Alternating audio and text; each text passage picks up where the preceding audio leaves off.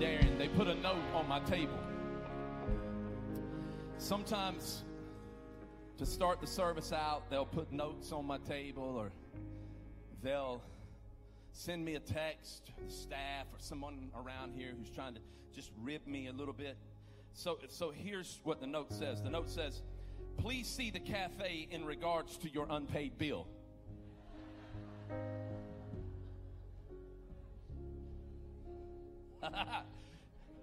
I don't know how much it is. Anybody wants to be generous, go by there and check on it for me. But but but it says PS Jesus paid it all. Happy Easter. Let me tell you something. When Jesus gave his life on the cross, it was a sacrifice that redeemed your life.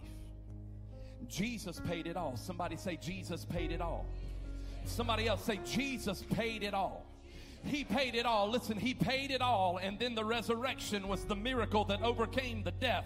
Because on the third day, when the stone was rolled away, there was a grace that rolled out from heaven that empowers you to live your life. You see, the resurrection was not just for something that was 2,000 years ago, the resurrection is there to empower you in who you are in Christ Jesus. How many of you want to tap into that power today? Come on, come on, come on, come on. Somebody sing your name. Your name,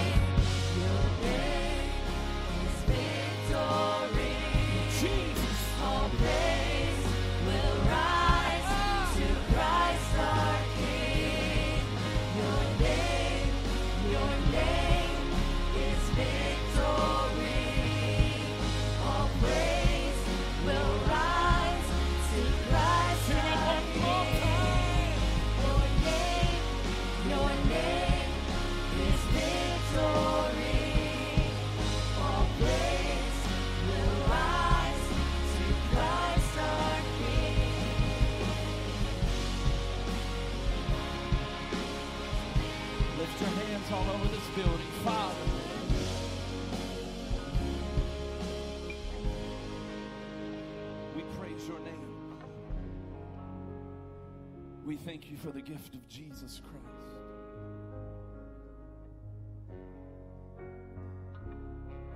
We thank you for salvation. We thank you for hope. We thank you for breakthrough. We thank you for healing. For Lord, we know that you did not die on that cross in vain. But you paid it all so that we would know healing, help.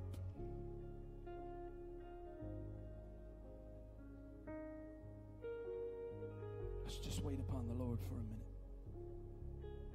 Jesus.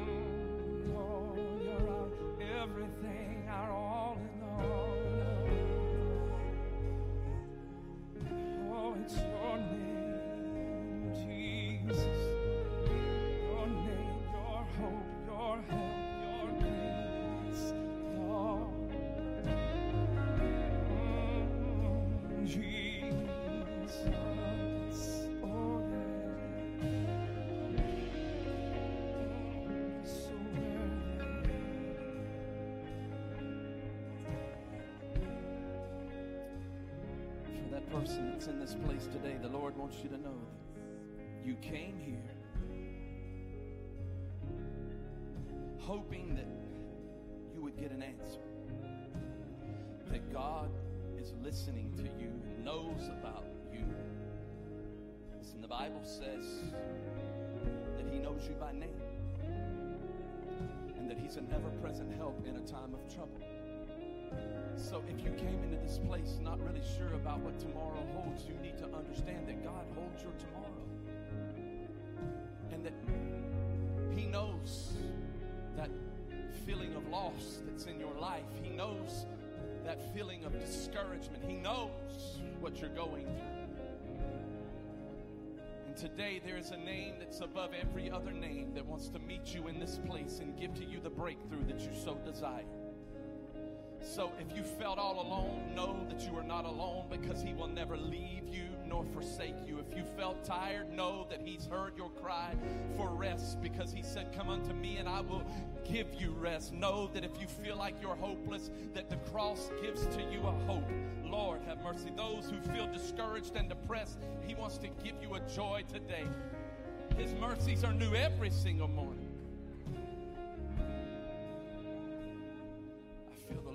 This place today. The Spirit of the Lord is here. Mm, good Lord, have mercy. Somebody give him one more hand clap of praise. Come on, just give him. Just give him. Come on, just give, just give him.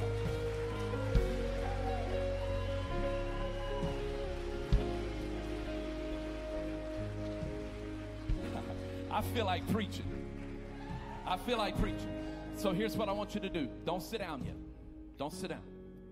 Can you stand up with me for another moment? I want you to look at your neighbor and I want you to speak a blessing over them. Say, God is about to bless you. Touch your neighbor and say, God is about to bless you.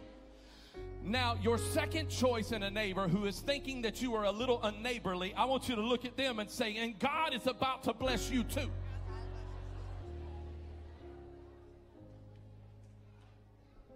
Now, hang on a second before you're seated. Hold on.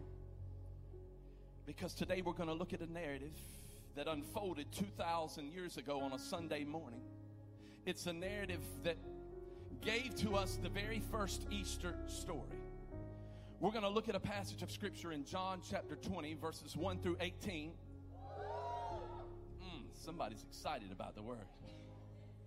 John chapter 20, verses 1 through 18. As you're turning there, let me set this up. Today, we're closing out a series called Strange Encounters, where we're looking at the strange encounters that Jesus had in his ministry. Some of the things that will make you go, Jesus did that.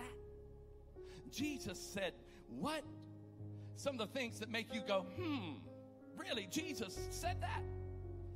And last week we, we left Jesus in the Garden of Gethsemane, the place of the crushing, the place of the pressing, where the pressure of life that Jesus was going through, the agony of knowing that he would be separated from God, such extreme pressure. They came into the garden, the soldiers arrested him, they crucified him, and they placed him in a tomb.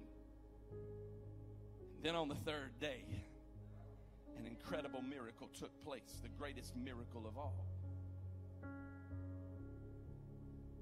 Now, before we ever read the narrative, let me let me give to you the title. Look at your neighbor and say, "It's a new day." Look at somebody else and say, "It's a new day." Look at somebody else and say, "It's a new day."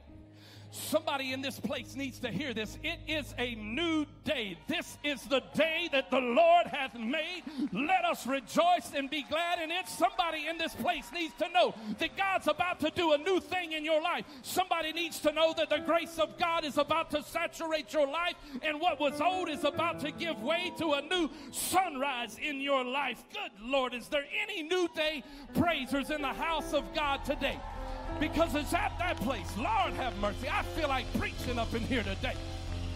Listen, it's in that place. It's in that place where your problem is met by His promise. Your burden is met by His blessing. Your calamity is met by His clarity. Today is Resurrection Day where God is going to take something old and make it new in your life. It's a new day. I'm going to preach out of a voice, I think, Darren.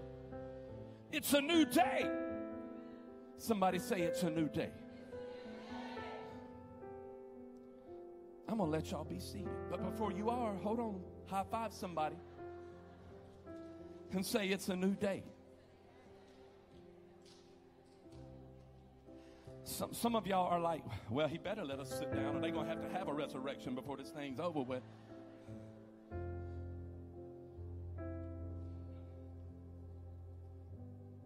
It's a new day. Is it okay if I read part of the narrative to you? And as I read, I want to pause and preach. Is that okay? That's what I'm going to do anyway. I'm going to read a little and I'm going to preach a little. And here's what John chapter 20, John's gospel says. Let me set this up here. John in his gospel is picking up on the third day. Jesus has been crucified, placed in a borrowed tomb because he wouldn't be there for a while. This tomb is in a garden. So here's how it unfolds. He says, Early on the first day, somebody say the first day of the week, it's a new day. While it was still dark, Mary Magdalene went to the tomb and saw that the stone had been removed from the entrance. Hold on a second. Here is Mary coming to the tomb, wanting to finish the embalming process on the body of Jesus. But yet his body is not there. This is a strange encounter. This is something strange. So she gets to this place. The tomb is empty, but John's gospel enlightens us to some other things that we need to grab hold of. John tells us that this is the first day of the week, it's the Sabbath, it's Sunday. What he's letting us know is that the Passover celebration that has been taking place for the last seven days is now over because there's a new week, there's a new day the Passover began the week before on Sunday. Sunday, Monday, Tuesday, Wednesday, Thursday, Friday, Saturday, day seven, the Passover is over. Now, what I love about the biblical numerology is that every number has a meaning. The number seven, Sunday, Monday, Tuesday, Wednesday, Thursday, Friday, Saturday, the number seven in the Bible represents completion.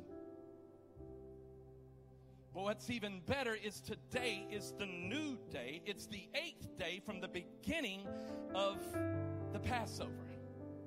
The number eight in biblical numerology means new beginnings. It's a new day. It's the eighth day, but it's also the third day in which Jesus had been placed in a tomb. But the eighth day carries some significance because it's the end of the celebration of the Passover, which is the celebration of the law. But now it's the eighth day, it's the third day. Jesus is up from the grave. There's a new day, there's a new way where Jesus Christ has kicked open the tomb. He's overcome death, hell, and the grave, and He's given to us grace so that we will not be in the bondage of law. Grace gives us the ability to rise up and live the life that God has called us to live. Somebody say a new day. You're going to need to help me preach today. A new day. So here is Mary at the tomb. Coming to the tomb, this is a place that is going to cause Mary to have some struggles in her faith. And those that will follow her will have some struggles in their faith too because the body is not there Faith is the substance of things hoped for, the evidence not seen. But faith occurs when the undeniable confronts the unexplainable.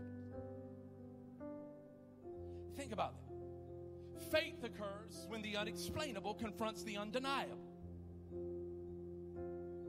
Grab that in your spirit. Faith occurs when the unexplainable confronts the undeniable. It is undeniable, Richie, that the body of Jesus Christ is gone, but yet Mary doesn't fully understand that the body is not there. That's going to be a problem. But let me tell you something faith doesn't mean that you have all of the answers to life's toughest questions. Sometimes in our faith, we wrestle with the unexplainable, but this is the new day. It's the eighth day from the beginning of the Passover. So the Passover is complete, and now there is a new day where Jesus Christ has come out of the tomb. It's the new day. And I don't know who this is for in here, but somebody in here, you are worried. You have brought on the resurrection morning, you have brought your worry. You're worrying over something that God has already worked out.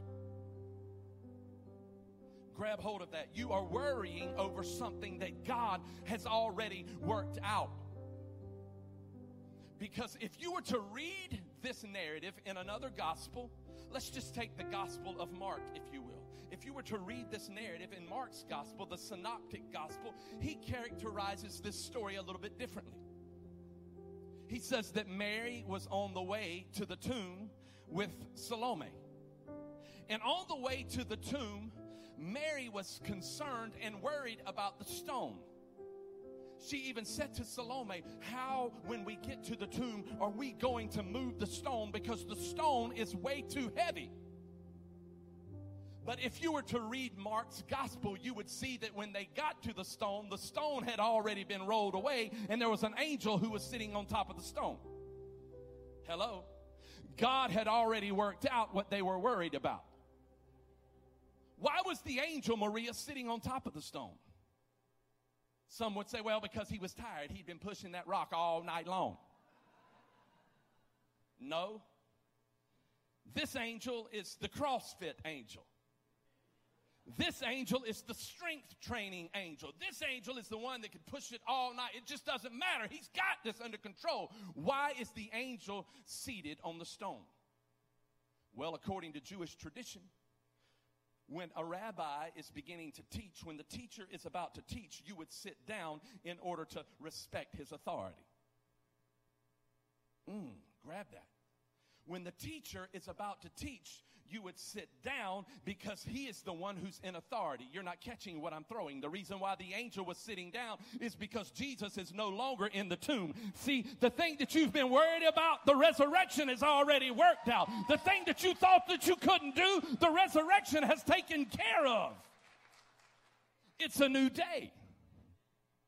Why? Because Jesus Christ carries all authority. So the angel is seated because of who Jesus is.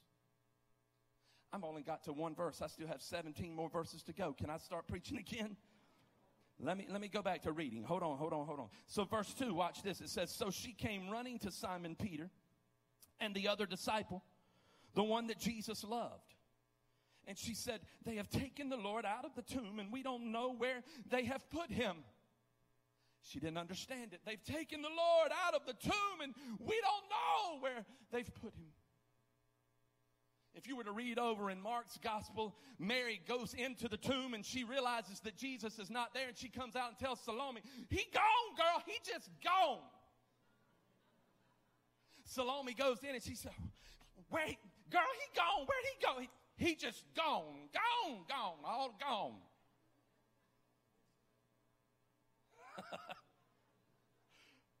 in today's world, she would have come out of the tomb and instead of running over to wherever Peter and John were, she'd have pulled out her phone and she'd have sent a group text message to all the disciples.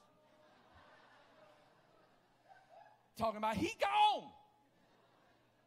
He is gone. I mean, he's gone. I don't know where he's at. And then that text would be followed up by one of those acronyms that y'all be using WTH.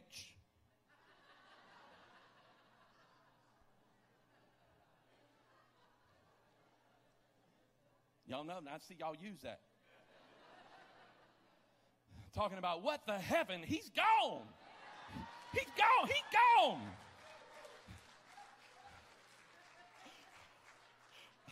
All of the sanctified people are sitting there looking at me like, I can't believe he just said that. Girl, I can't, I can't believe he just said that. Lord have mercy. All of the emails are being fired off right now. I hear my phone going off. but here was Mary, totally just not know what's going on. Here's Mary, she's not sure. She's there's so much uncertainty. It can't end like this. Where is Jesus? Where is he? And I think so many times we we live in verse 2 we live in this place of uncertainty. It's not that we're looking for the body of Jesus Christ, but in our faith, there's so much uncertainty. You know, the greatest power that God ever displayed is the empty tomb. The greatest display of God's power is when he displayed the absence of Christ in the tomb. That's the greatest display of his power. Faith. Faith is the substance of things hoped for, the evidence not seen. Faith comes by hearing, and hearing comes by the word of God. But yet, Mary is there. She's looking at this, and what she sees is overwhelming everything that she's ever heard. Where is my Lord?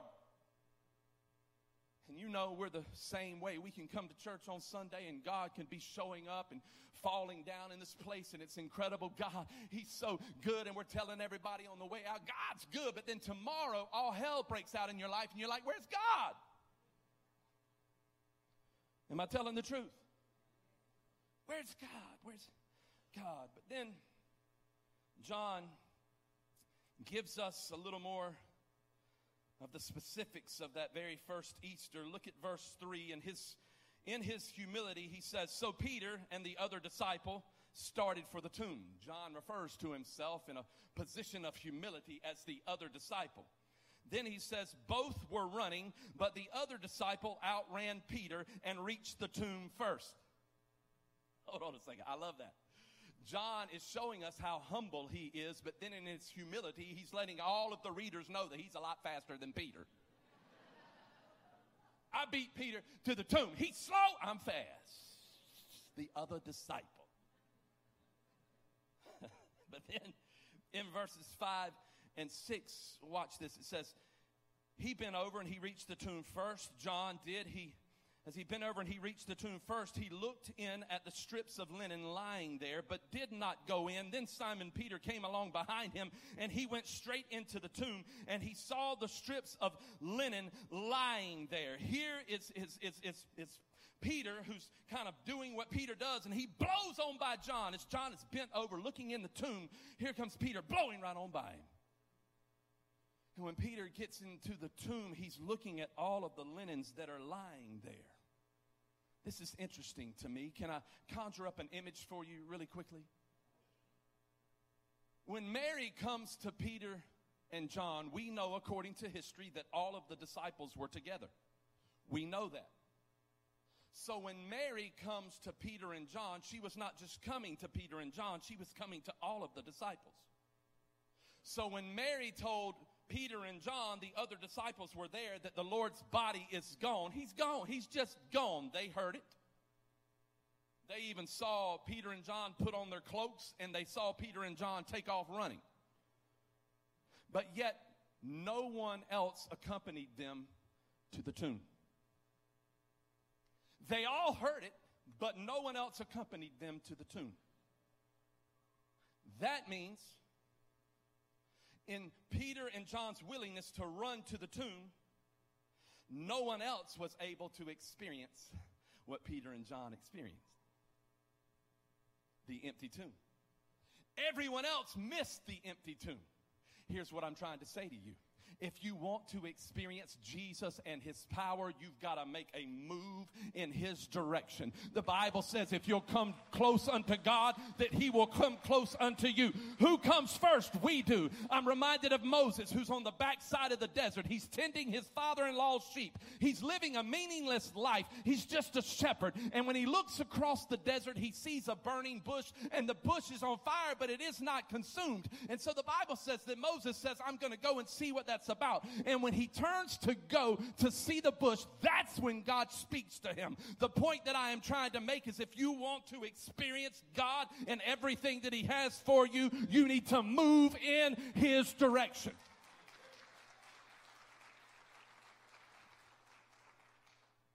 Verse 7. Somebody say verse 7. Verse 7 says, as well as the cloth that had been wrapped around Jesus' head. The cloth was still lying in its place, separate from the linen. Hold on a second. Can I teach for a minute? So, when Peter gets to the tomb. What John is doing is he's giving us a peek into the tomb. John is very, very specific about what the inside of this tomb looked like. And Peter goes into the tomb like a CSI agent. He's just checking out everything in the tomb, he's checking it all out. And the Bible says that he goes into the tomb. Let me act this out for you. And when he goes into the, into the tomb, he sits down where the body of Christ was lying. And on this side, there is the, the, the cloth that was on the face of Jesus. It is folded up neatly and it is placed in an orderly position, separate from the other linens. On this side, you have all of the linens that Christ was wrapped in, if you will, his body was wrapped in. On this side, you have this, this cloth that was on his head over his face that is folded up very, very neatly and placed in a fashion that is separate from everything else that is in the tomb. Now, this is also called a napkin, if you will. But in the Greek, it's called a sudarion, which is a burial cloth. It was a cloth that they would use during that day and age to wipe the perspiration from their face, but it's also the cloth that they would use to place over the person who was being buried. What I love and what is very interesting about this cloth is that it is folded up in a very neat fashion, in the upright position, which tells us the disposition of Christ when he was raised from the dead, that he was calm and under control. He took the time to wrap the napkin and place it in an upright position. This is where it gets good. Here is Peter sitting in the place where the body of Christ has now vacated. On this side, you have the napkin. On this side, you have the pile of linens that wrapped his body. And then it had to hit Peter that there was some incredible symbolism that was present. Because there was this Hebrew tradition that Peter's mind would have gone to when he saw this napkin neatly folded up and placed in its upright position.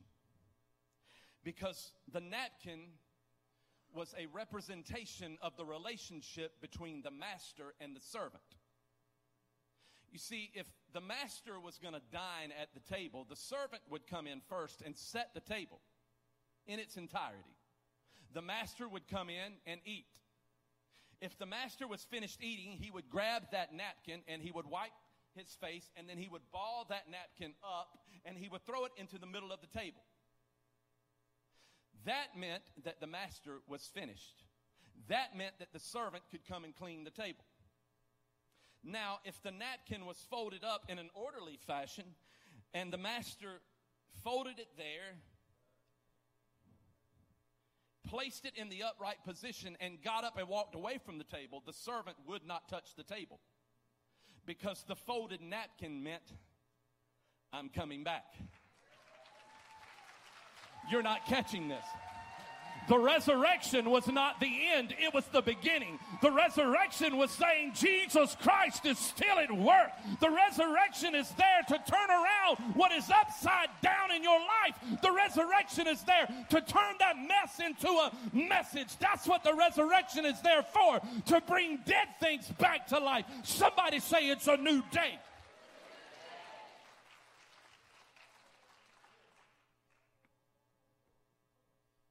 It's a new day.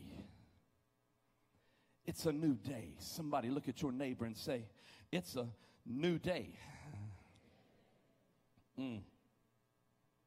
Then, verse 8. Verse 8 tells us that John goes into the tomb finally. And when he walks into the tomb, he sees the position of the napkin, the headcloth, and the other linens. And the Bible says in verse 8 that John believes. That's what it says. It says John believes. In other words, the proof of the resurrection became undeniable for him because he saw the placement of the napkin and he saw it. And when he saw it, it says that he believes. The resurrection should cause us to believe. I believe in the resurrection. I believe in the virgin birth. I believe in a Savior by the name of Jesus Christ. I believe in the cross. I believe in His blood. I believe in the resurrection. I believe that He's coming back. And I know that may offend some in culture, but I can't help it. I've seen the undeniable proof. I may not have all of the answers, but I know who does because I've seen the proof. I've seen by His stripes we are healed. I've seen a peace that surpasses all understanding. You see, my faith is not anchored in the event of the resurrection because my faith is anchored in the, in the mindset of the resurrection because the resurrection is not just an event, the resurrection is a state of mind.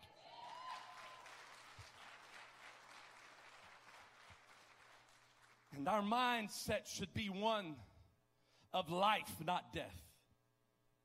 Because that's what Jesus Christ offered us when he kicked open the door of a borrowed tomb. But Peter, sitting there in a tomb that has been vacated by the Lord and Savior, with the backdrop and the shadow of the cross behind him. And there was a shot that had to fire through his central nervous system that the last time he saw Jesus, he denied him. But yet now there's undeniable proof that the resurrection is real. There's undeniable proof that Jesus Christ is the Son of God. There's undeniable proof that the prophecy that Isaiah gave, he was wounded for our transgressions, bruised for our iniquities. By his stripes, we are healed. The resurrection is not the end, it's the beginning. It's where God begins to turn everything around in your life. It's a new day.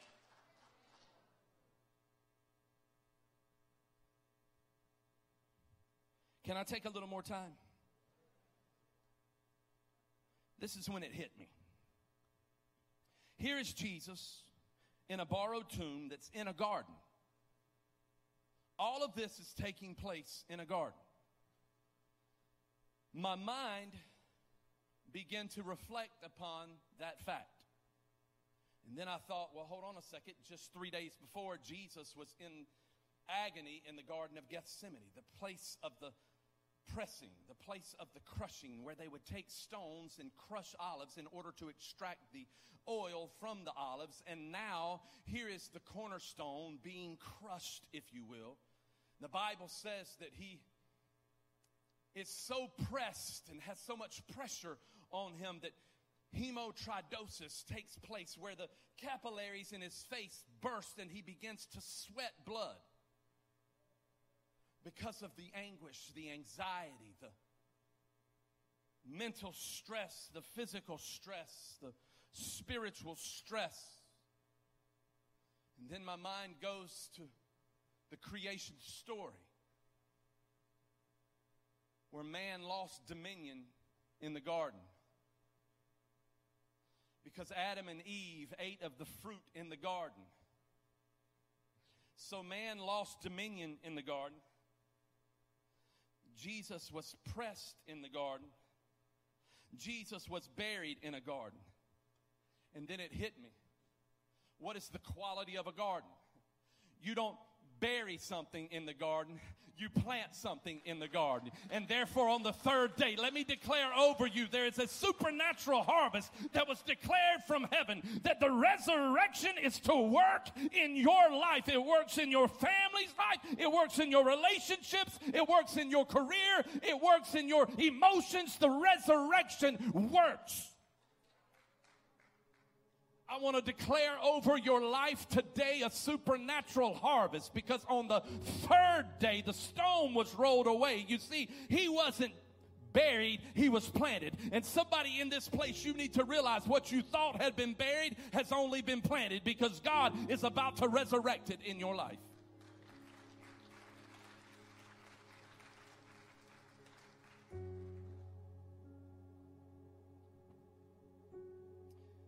Then there's verse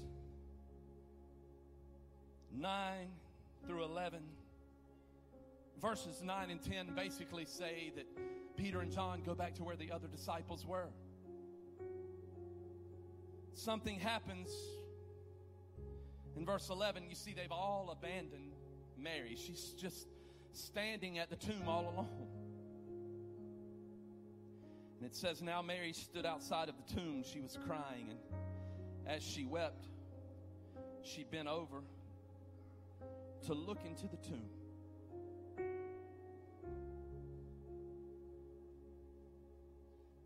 She's standing outside of the tomb,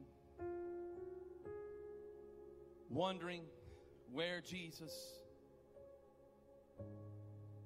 has gone. Where is my Lord?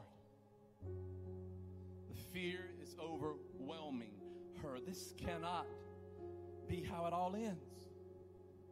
We followed Jesus, we've lived for Jesus, we've seen Jesus perform miracles, and now, where is his body? Fear begins to overwhelm her. But fear is not the end result because I think about the disciples. One day they were going to cross the sea, and as they were crossing the sea, the storm blew up, and they thought that they were about to die, and fear overwhelmed them. But Jesus stood up and began to speak to the wind and the waves, and he said, The end result is not fear. Peace be still, and a peace that surpasses all understanding.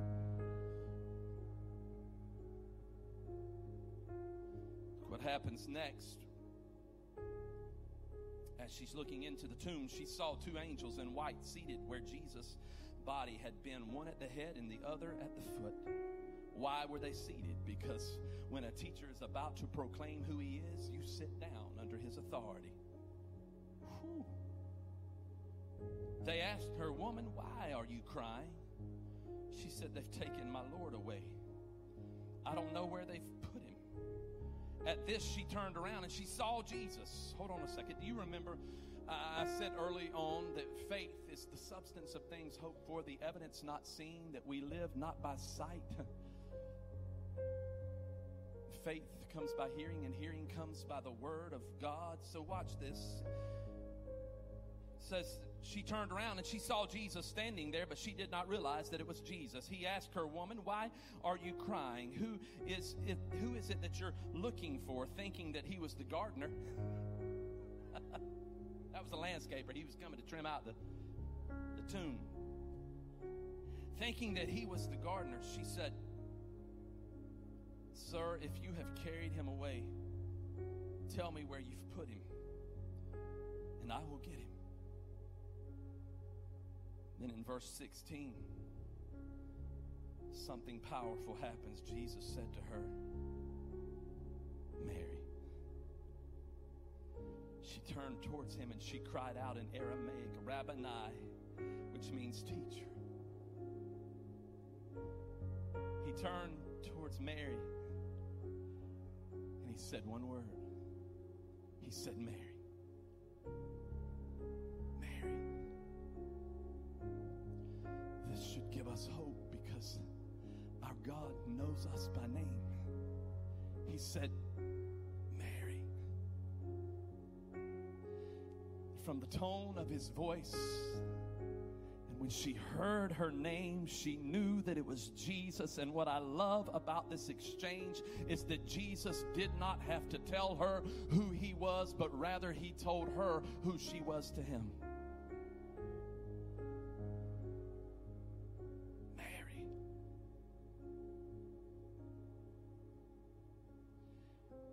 Jesus knows you by name. And today he wants you to experience a new day. Remember, this was on the first day of the week. While it was still dark, Mary went to the tomb. And then watch what happens in verse 17. Jesus said, Do not hold on to me, for I have not yet ascended to the Father. I want you to stand up on this verse. Do not hold on to me, for I have not ascended yet to the Father.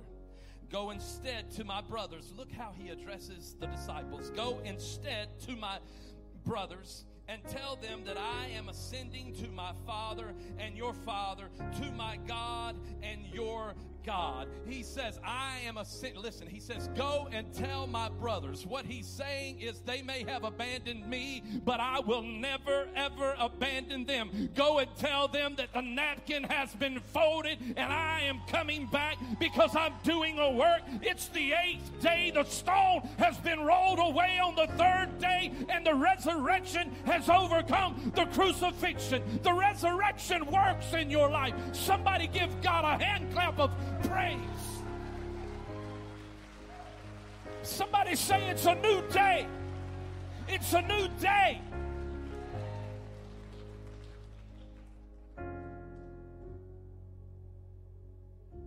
It's a new day. And the Spirit of the Lord wants you to walk into that newness. There is nothing in your life is greater than His love. There is nothing in your life that is greater than His grace. The Bible says His grace is more than enough. And I don't know who this is for. The Spirit of the Lord is quickening my heart. And for the person who doubts,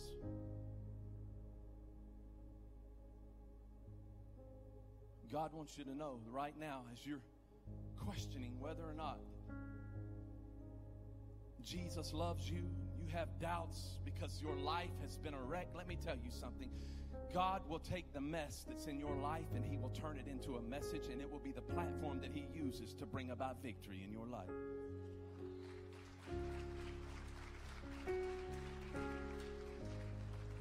It's a new day. It's a new day. With every head bowed and every eye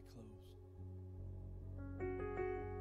If you would say to me, Pastor Mark, I've heard this message. And I believe it's a new day, but the same old thing has continued to overwhelm me. This, this place, this difficulty, this problem, this situation, this insecurity, this fear.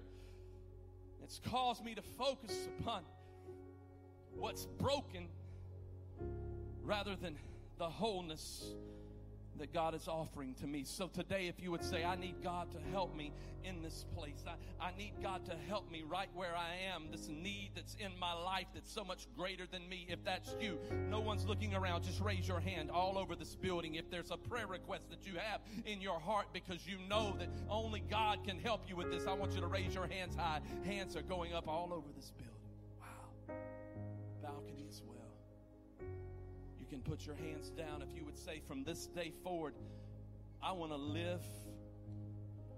I want to live under the power of the resurrection, realizing that it's a new day. I want to walk in the newness of who God is in every single area of my life. That resurrection power, I want it to be in my relationships, in, in my job, in, in, in, in, in my emotions. Listen, for the person who had a dream and you feel like that dream is now gone, it's too, too late. Listen, there is no expiration date to God's word. And today He is resurrecting something in your spirit to remind you that it's still ahead. Your best days are yet to come. If you want to live under that power, I want you to raise your hand all over this building. Wow. Last but not least, if you would say today, I want to receive Jesus Christ as my Lord and Savior. I want a second chance. I want to I want forgiveness for my sins. I, I want him to live in my heart. If that's you, I'm the only one looking around. Raise your hand. Let me see your hand. I see those hands. I see those hands. I, I see those hands. Wow. Here's the deal. If you raised your hand for any one of those three things, I'm going to ask you to do something. One more thing. I'm going to ask you to step out from where you are and move down to this altar because I believe right now God wants to do something miraculous in your life. If you want to walk into that new day, step out from where you are. Push that person to your left or to your right. You've got time in the balcony. Just come on. You've got time in the back. Don't miss this because I believe God wants to do something miraculous. So today, come and receive from Him. People are coming from all over the building. Listen, you've got time in the back. You've got time in the balcony. Don't miss this because I think God wants to do a healing work in your life, in your mind, in your spirit. I know it's a new day and you need to walk in